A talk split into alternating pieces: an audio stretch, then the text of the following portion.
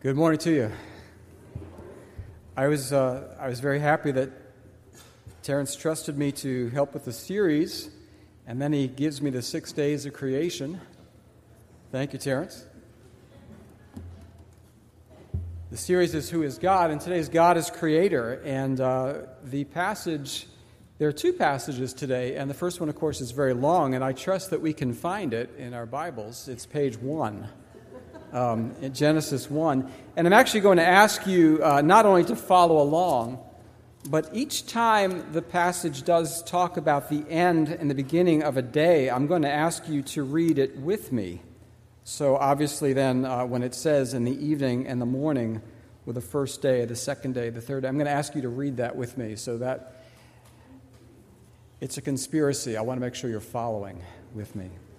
So we're going to read the entire chapter of Genesis. And then John 1, I'll bring that back in uh, later in the message near the end. So you'll know when I'm almost finished when I bring in John 1. So this is God's Word. Let's turn to Genesis. In the beginning, God created the heavens and earth and the earth, and the earth was without form and void. And darkness was over the face of the deep, and the Spirit of God was hovering over the face of the waters. And God said, Let there be light. And there was light. And God saw that the light was good. And God separated the light from the darkness. And God called the light day, and the darkness he called night. Together. And there was evening, and there was morning the first day. And God said, Let there be an expanse in the midst of the waters, and let it separate the waters from the waters. And God made the expanse and separated the waters that were under the expanse from the waters that were above the expanse. And it was so. And God called the expanse heaven. And there was evening, and there was morning, the second day. And God said, Let the waters under the heavens be gathered together into one place, and let the dry land appear. And it was so. God called the dry land earth, and the waters that were gathered together he called seas. And God saw that it was good. And God said, Let the earth sprout vegetation plants yielding seed, and fruit trees bearing fruit, in which there is their seed, and each according to its kind on the earth. And it was so. The earth brought forth vegetation, plants yielding seed according to their own kinds, and trees bearing fruit, in which there is their seed, each according to its kind. And God saw that it was good. And there was evening, and there was morning, the third day. And God said, Let there be lights in the expanse of the heavens to separate the day from the night, and let them be for signs and for seasons and for days and years, and let them be lights in the expanse of the heavens to give light upon the earth. And it was so. And God made the two great lights the greater light to rule the day, and the lesser light to rule the night, and the stars. And God set them in the, in the expanse of the heavens to give light on the earth, to rule over the day and over the night, and to separate the light from the darkness. And God saw that it was good. And there was evening, and there was morning, the fourth day. And God said, Let the waters swarm with swarms of living creatures, and let birds fly above the earth across the expanse of the heavens. So God created the great sea creatures and every living creature that moves with which the waters swarm according to their kinds, and every winged bird according to its kind. And God saw that it was good. And God blessed them, saying, Be fruitful and multiply, and fill the waters in the seas, and let birds multiply on the earth. And there was evening, and there was morning, the fifth day. And God said, Let the earth bring forth living creatures according to their kinds, livestock, and creeping things, and beasts of the earth according to their kinds. And it was so. And God made the beasts of the earth according to their kinds, and the livestock according to their kinds, and everything that creeps on the ground according to its kind. And God saw that it was good. Then God said, Let us make man in our image, after our likeness, and let them have dominion over the fish of the sea, and over the birds of the heavens, and over the livestock, and over all the earth and over every creeping thing that creeps on the earth. So God created man in his own image. In the image of God, he created them, him. Male and female, he created them. And God blessed them. And God said to them, Be fruitful and multiply and fill the earth and subdue it and have dominion over the fish of the sea and over the birds of the heavens and over every living thing that moves on the earth And God said, Behold, I have given you every plant yielding seed that is on the face of all the earth, and every tree with seed in its fruit. You shall have them for food. And to every beast of the earth, and to every bird of the heavens, and to everything that creeps on the earth, everything that has the breath of life, I have given every green plant for food. And it was so. And God saw everything that He had made, and behold, it was very good. And there was evening, and there was morning, the sixth day. This is God's word. Let's pray together. Our Lord, we marvel at your word, that you would give us your word, inspired, written through Moses, who was not there, and yet you gave it to him, and you've given it to us. Lord, we pray that you would teach us exactly what you would have us know. There are many mysteries, many things we do not understand, many things we argue about. We pray that you would teach us what we can know, even though there are things we cannot know, and give us clear implications for what we must know and what our response will be. I pray that you would help me and you would help us to have open hearts and minds, that you would teach us and exalt your Son Jesus I pray this in his name. Amen. Well, as you see quite clearly, Genesis does say that God created the world in six days. And this is affirmed as well uh, in the institution of the Sabbath. And you'll even see, even before the command specifically is given, that the Sabbath is observed. And the reason, of course, the seventh day, the Sabbath, is because God, God created six days and rested on the seventh. Now, if you, if you hold to the inerrancy of Scripture, as we do in this church, uh, you, you cannot simply look at Genesis and say, well, this is just a story. It's just a myth. You know, it's not science, so we're going to ignore what's there and simply say, this particular chapter, it's, it's, not, it's not real. We're, we're going to ignore it entirely and just move on. We, we know that we can't do that. Um, you can't, you can't simply say the only thing we're supposed to get out of Genesis is that God created everything. Okay, that, that's not an option. We, we cannot do that.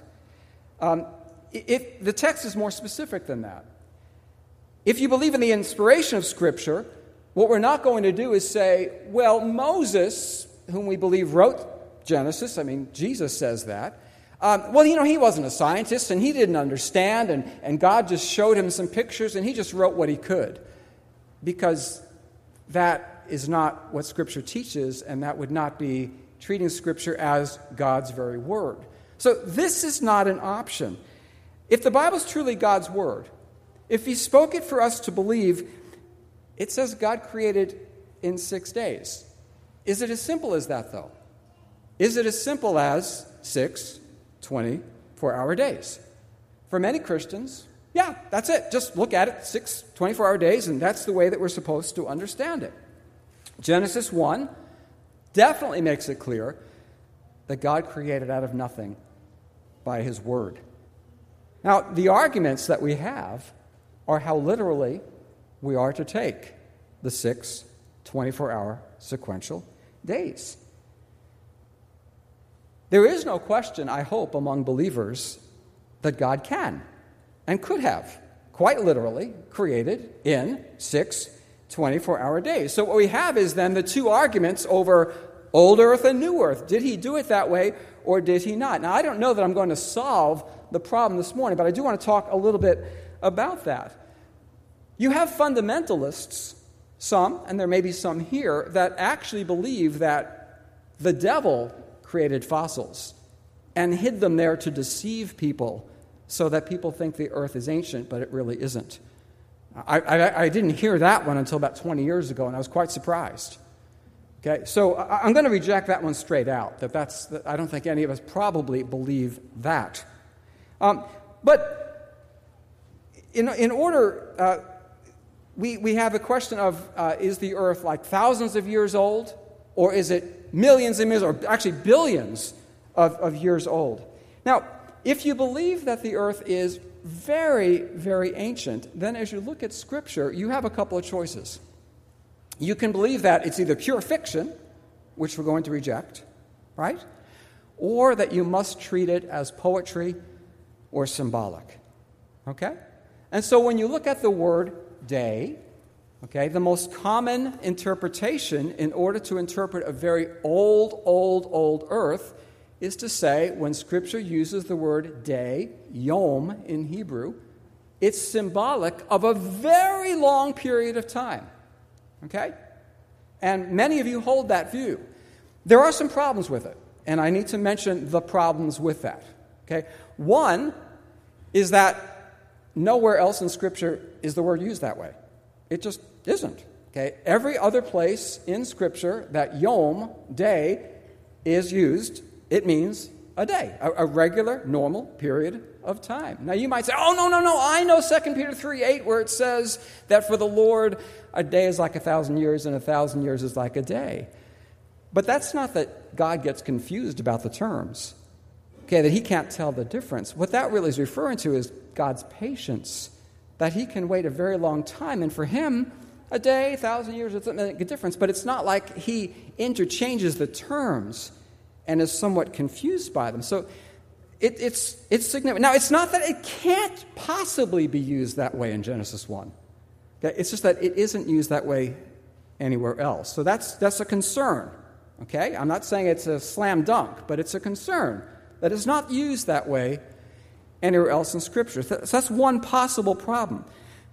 But the second, and I think this is a greater concern, is that if the earth is extremely old, millions, billions of years old, then death has occurred. Death has been occurring then for all this period of time. Theologically, this is a problem. Because when does death occur according to Scripture? As a result of the fall. This is a problem. Okay? And for me, actually, that's the biggest problem I have. Okay? How does death occur prior to Adam and Eve's sin? Because that's the result of the curse. Okay, so this, this is a significant problem. The third problem, which doesn't strike most people, it seems, as the issue, is this. When you read Genesis 1, and I had us read it together, it doesn't strike me as poetic. It's a narrative. Okay, it, it, doesn't, I realize we had the repetition and the evening and the morning, but Hebrew poetry has different structures and parallels, and, and it, it doesn't actually read that way. Even though it has the repetition of and the evening and the morning, we also have genealogies, and so and so lived so many years and he died, and so and so. So you have repetitions like that, but it, it reads like a regular narrative. There's no clue that this is a poem. So, the old, old earth has some problems just in reading Genesis 1 and theologically according to death. But the new, young earth obviously has problems when we compare it to science. And we say, well, what are we supposed to do when we look and observe at old, old fossils and dating and, and so on? What do we do with that? Now, I'm not a scientist, there's a lot that I don't understand. Young earth Okay, young Earth um, proponents say, well, first of all, there are some questions as to apparent age. How old is a mountain when God creates it? How old was Adam when he was created? Uh, we then talk about um, what happened as a result of the flood. Okay, the catastrophe and what happens, even Mount St. Helens that took place in 1980, how geological layers were formed within hours and within days. Now, in some ways, I'm talking over my head, and I'm sure I'm going to hear from some of you this week. Okay? But there are problems with both views in that we're trying to treat Scripture as this is God's Word. Okay? And this most, the most natural reading is six days. Now, the 24 hour that I wouldn't stick to too closely because the sun is not created until the fourth day. That, that one doesn't concern me, by the way, because God is light, and the idea that He's creating light until there's a sun, that, that one doesn't bother me at all. I don't know what He did, but that doesn't bother me that He could have light and dark prior to creating a sun that rules over it. So, sure, there are remaining questions. What we can't do is simply say, Okay, I reject Genesis 1 that God did not create. Okay, what we must look at is that God did, in fact, create. So, yes, you can probably tell which way I lean. I do lean toward a six day literal. not without some questions, but we don't bind your conscience on that. We don't. And our ministers are able to hold the six day literal or six day age. Okay? They are able to do that. So we don't bind your conscience on that. Okay, so I'm not trying to do that to you. I'm just saying, but what we must do is to look at Scripture and say, this is God's Word, and it's teaching that God did create, and that is extremely important. Now, when we throw in evolution, that's where we have a problem. Now, evolution in itself approaches normally in a very godless way and say evolution took place by chance, by procedures of mutation and natural selection and survival of the fittest and so on, without God in the picture.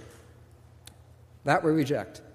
And intelligent design is normally rejected entirely as well. That's outside the sphere of science. And then there's theistic evolution that says, well, God guided this process, which we also reject.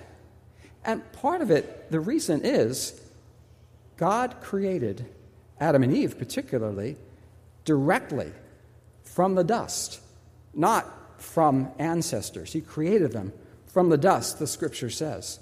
So we do reject that. So Genesis 1, what we must what we have to conclude from that is God did create very directly all things from nothing. And what are the implications of that? And that really is what I'm getting after this morning.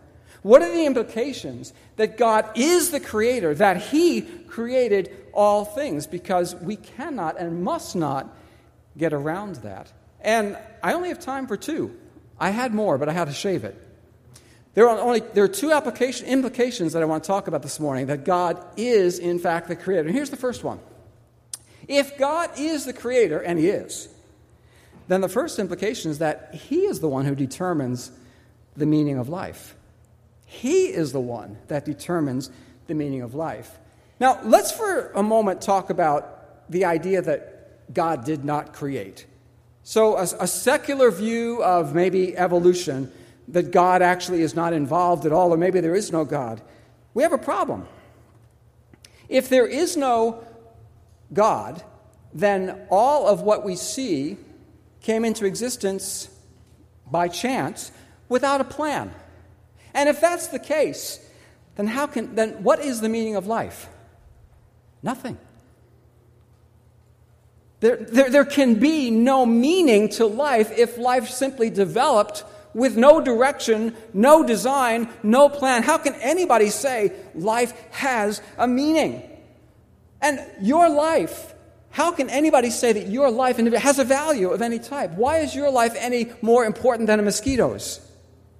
How can anybody say that? And if you look at sometimes what happens with animal rights, animal rights sometimes have more rights than an unborn baby. And, and that's a logical implication if we are not created by God, if we simply came into being.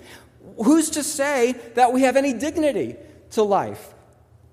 What's wrong if one group of humans who are not created by God wants to enslave another group of humans? What's wrong with that? What's wrong with genocide? What's, what's wrong with making a certain group sit on the back of the bus? What's wrong with that? If there is no value to human life, then you can't criticize any of those things because there's no dignity, there's no value to human life because it doesn't come from anywhere. Because evolution can't add to that. There's no purpose, there's no meaning. Evolution the only thing they say we live for is what? To pass on our genes. And, and everything is always explained that the survival of the fittest and all that. The whole goal is to pass on our genes. Where does that even come from? Why is that even a good thing? To pass on genes. I, I don't even know why that would be a valuable thing, to pass on genes. And what about morality? Okay, even morality is often explained as, well, morality, generosity, and all that, that if it contributes to passing on genes, then it's a good thing. It, it, it doesn't work. It doesn't make sense. A very famous sentence is taken, and it's translated different ways because it's from the Russian, the Brothers Karamazov. Many of you know this, it's been quoted. Okay, uh, from the Brothers Karamazov, one of the, one of the um, characters says, If God does not exist, then what? Everything is permitted. Because if there is no God, nobody can claim a basis for morality. So if God did not create us, what have we in terms of the value of life, the purpose of life, the dignity of life? We have nothing. You see the problem. So if we acknowledge God as creator, He is the basis of all of our values, all of our ambitions, all of our meaning. And so science can't answer those kinds of questions of why. Why do we exist? What's the meaning of life? Science really shouldn't even try to address those kinds of things. God is very angry, very angry when people do not ex- acknowledge his existence. Romans 1. When people do not give him the honor and the gratitude that he deserves. Romans 1 talks about that. God is very angry when people do that. And he says, There is no excuse, Paul says, no excuse for somebody even observing what God has created and saying there's no God. Okay, Paul says it is impossible, deep down in your heart, to observe what God has created and say there is no God. Okay, I would say that evolution and atheism is usually driven by the desire not to bow to God. I don't want there to be a God, and then we find a way to live without there being a God. But there's no excuse for a believer to live as if we don't know what the meaning of life is. There's no reason for us as believers, assuming we are, to live as if we don't have a particular purpose for life. Now Romans 3:23, many of us have that memorized. All have sinned and fallen short of the glory of God. The part, now we know what the first part means, right? Okay? Biographically, autobiographically, we know what that means, right? All have sinned. Have we all sinned? Yes, we have all sinned. We have fallen short of the glory of God. Most of us do not know what that means. And if you look at commentaries, uh, they don't even all agree on what that phrase means. We have fallen short of the glory of God. This is what I think it means. Okay? Now, good Presbyterians, we all know what the meaning of life is, don't we? Because the only catechism question we know is the first one, right? What is our chief end? What is our purpose? Man's chief end is what? To glorify God and to enjoy Him. So, what's your purpose for living? We exist to glorify God. We exist to give glory to God. So, if anybody asks you what life's meaning is, boom, you've got it. I exist to give glory to God. There is no question of why you are living. So, are you doing it? Is that what you're doing? Are you doing everything to give glory to God? Scripture says we must do everything to give glory to God. What does that look like? What does it look like that you're giving glory to God? Are your goals in line with, I exist to give glory to God. I work to give glory to God. My passions, my values, my morals, my habits, my priorities are to give glory to God. The way I spend my money, the way I don't spend my money, is in line to give glory to God. What I do, what I don't do, my leisure time, what I watch, what I will not watch, what I read, what I will not read, is all in line with I want to give glory to God. It should be observable. It should be observable. People should be able to look at you and say, they live differently. Okay? I mean, it should not be they go to church. Okay? But it should be they live differently because their priorities are different because they know what the meaning of life is. Because God is the creator and they know it. And God has given them life's meaning. They know that their meaning of life comes from God who has created them. Now, on the other hand, we don't want to be confused with Mormons, right? Mormons are very clean living people. They make great neighbors, they make great employees, right? They, they tithe a lot better than you do. Okay? I mean, they are really good people. And you don't want to be confused with a Mormon who just lives cleanly and is trying to work his or her way into heaven. That's not what we're about. So that's not the same thing. But is your life's passion not to be good enough to earn heaven, but to say, I love my Lord. He has saved me. I want to honor him. And everything I do is because I love him. And I want to give glory to him. There are many people who acknowledge God as creator, and it makes no difference in their life. This cannot characterize us. It cannot characterize us. We must be living in a way that gives honor and glory to God in all that we do. So, are you glorifying God? Yes, in your obedience in areas of your life, in your sexuality and honesty, greed, generosity. Do you glorify God when life is comfortable and when life is really hard? If God's the creator, if God's the creator, He has every right to your full devotion, and He alone is worthy of worship. Second implication if God is creator, number one, then He is the one who establishes life's meaning. But if God is creator, then He is also the recreator. If God creates, He also recreates. That's what He does.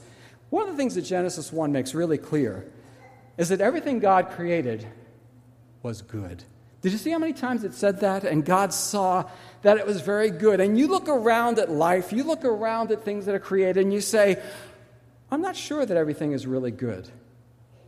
But this, see, that's not the way God created. When God created all things, everything was good.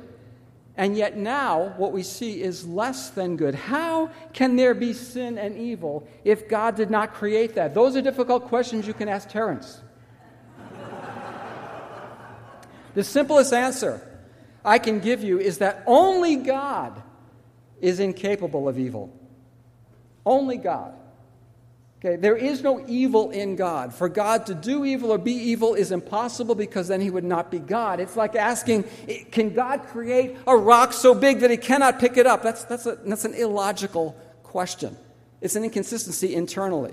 Okay, eh, those kinds of questions don't even make sense. You're saying, can God not be God at the same time? And, and it doesn't make sense. So God cannot be evil, he cannot create evil. But he created all things and all people, all creatures, good. But you know, angels chose to reject God. You know, Adam and Eve chose to reject God. And there came sin. It's complicated. I'm not sure I've got it. Ask Terrence, he'll explain it to you. But none of, so none of his creatures are God. And then we see evil come in. We see, we see creation even falling. Romans 8 says that creation groans, waiting to be redeemed. We see, we see climate, we see weather, we see climate, we see natural disasters, all as a result of sin coming in. So the earth, right now, the world is not perfect, but it was created so. And God talks about, I'm going to redeem it. Revelation, the end of Revelation talks about when, when it's going to be recreated. But He does that to us too. This is the promise that he does for us. So, right now, we see death, we see evil, we see people killing each other and hating each other, but it was not that way at the beginning, and it will not be so. God is angry at sin and the results of sin, but he recreates. And you know what? He planned to do so from the very beginning. This is also a great mystery. When did God plan salvation? When? He planned from the foundation, before the foundations of the earth were laid. Before. It wasn't like, oh no, look what they did. What am I going to do now? God planned from before the foundation of the earth. So that means before the earth was created, before Eden was created, before Adam and Eve were created, before they fell, God knew what he was going to do. Now, yes, that raises other questions. Did he plan the fall? I can't get around that one. I can't get around that one. For his glory, he had to, because he could have stopped it, right? He, he could have, but he didn't. I have to say, he, he ordained it. He had to. I, I see no way around this. He planned this. He planned that this son would take your sins upon himself. From before the foundation of the earth, Ephesians 1 4 says because God is the creator and the recreator. And he says, They will fall and I will recreate them. I will do that from before the foundation of the world because that's what he does. He planned to do it in an extraordinary way. Jesus was not plan B, he was the first plan. It was always the plan. He wasn't even plan C. Some of you think that God said, Oh, um, tell you what, I'll give them the law and see if they can work that one out. Oh, that didn't work. I know, I'll give Jesus. No, Jesus was plan A. It was always the plan from before the foundation of the world. Do you know Jesus? Is Jesus your Savior? Because if He is, then before the foundation of the world, you were known and planned to be saved. Are you not saved? You may still. You may still be on the Father's heart, knowing that He's going to save you, and you're just not saved yet. You can be, even today. Even today. You can surrender to the plan of God that He set from before the foundation of the world. Turn to John 1. Yes, I'm almost done. John 1. Find it in your Bible. I forget what page that is. Page 886, the first five verses. This is a remarkable prologue to John that echoes Genesis. John 1, the first five verses. Page 886. In the beginning was the Word, and the Word was with God, and the Word was God. He was in the beginning with God. All things were made through him, and without him was not anything that was made. In him was life, and the life was the light of men. The light shines in the darkness, and the darkness has not overcome it. Jesus, the Son of God, was there at the beginning. As God is creating, speaking. I don't even understand this. Ask Terrence. I don't understand this. He speaks, and Jesus is the Word. So he's creating through Jesus, through the Son of God. I don't understand that. The Spirit's hovering over the waters. Jesus is there. The Trinity, right there at the very beginning. The Son of God was there. Salvation was planned even before that. The Son of God was there, always God, from the very beginning, because Jesus was planned to save you. He makes all things new. That's what God does. He's the creator and He's the recreator. Are you broken? Are you broken? Some of you come here today feeling very broken. You might be physically broken, but many of us, we're feeling emotionally broken from things that have been done to us or things that we have done that are completely our own fault. We're broken. God is in the business of recreating. Our biggest problem is our sin. And you can be forgiven instantly by surrendering and professing Jesus Christ. I don't promise that the brokenness gets all healed immediately. But what he does is he recreates us from that moment on, recreating us into the image of Christ from the time from now until we see him face to face, and then we'll be made perfect. He is in the business of recreating. Let him do that. Let him recreate you. If you've not experienced that rescue, it's available. He can recreate you. But if you're a believer in Jesus Christ, know that He is continuing that recreation in you. Let Him do that. Rejoice in it. Cooperate. Put aside complacency. You're being recreated by the work of the Holy Spirit because God creates and He recreates. He's the Redeemer. Would you pray with me? Heavenly Father, You are the one who has created all things out of nothing. There is great mystery to it. We don't understand everything, but we know with a word you brought things into being. And with a word you proclaim that we are yours. Lord, I pray for anyone here that has not experienced that life change, that even now you would bring them into salvation. At the same time, I pray for anyone here that is struggling, feeling broken, and feeling far away from you, even though they've professed faith. I pray that you would assure them of, their, of your love for them and that you would continue for all of us that work of sanctification that you do. Bring us closer to you. Help us to glorify you, which we were made to do in Jesus Christ. in whose name we pray. Amen.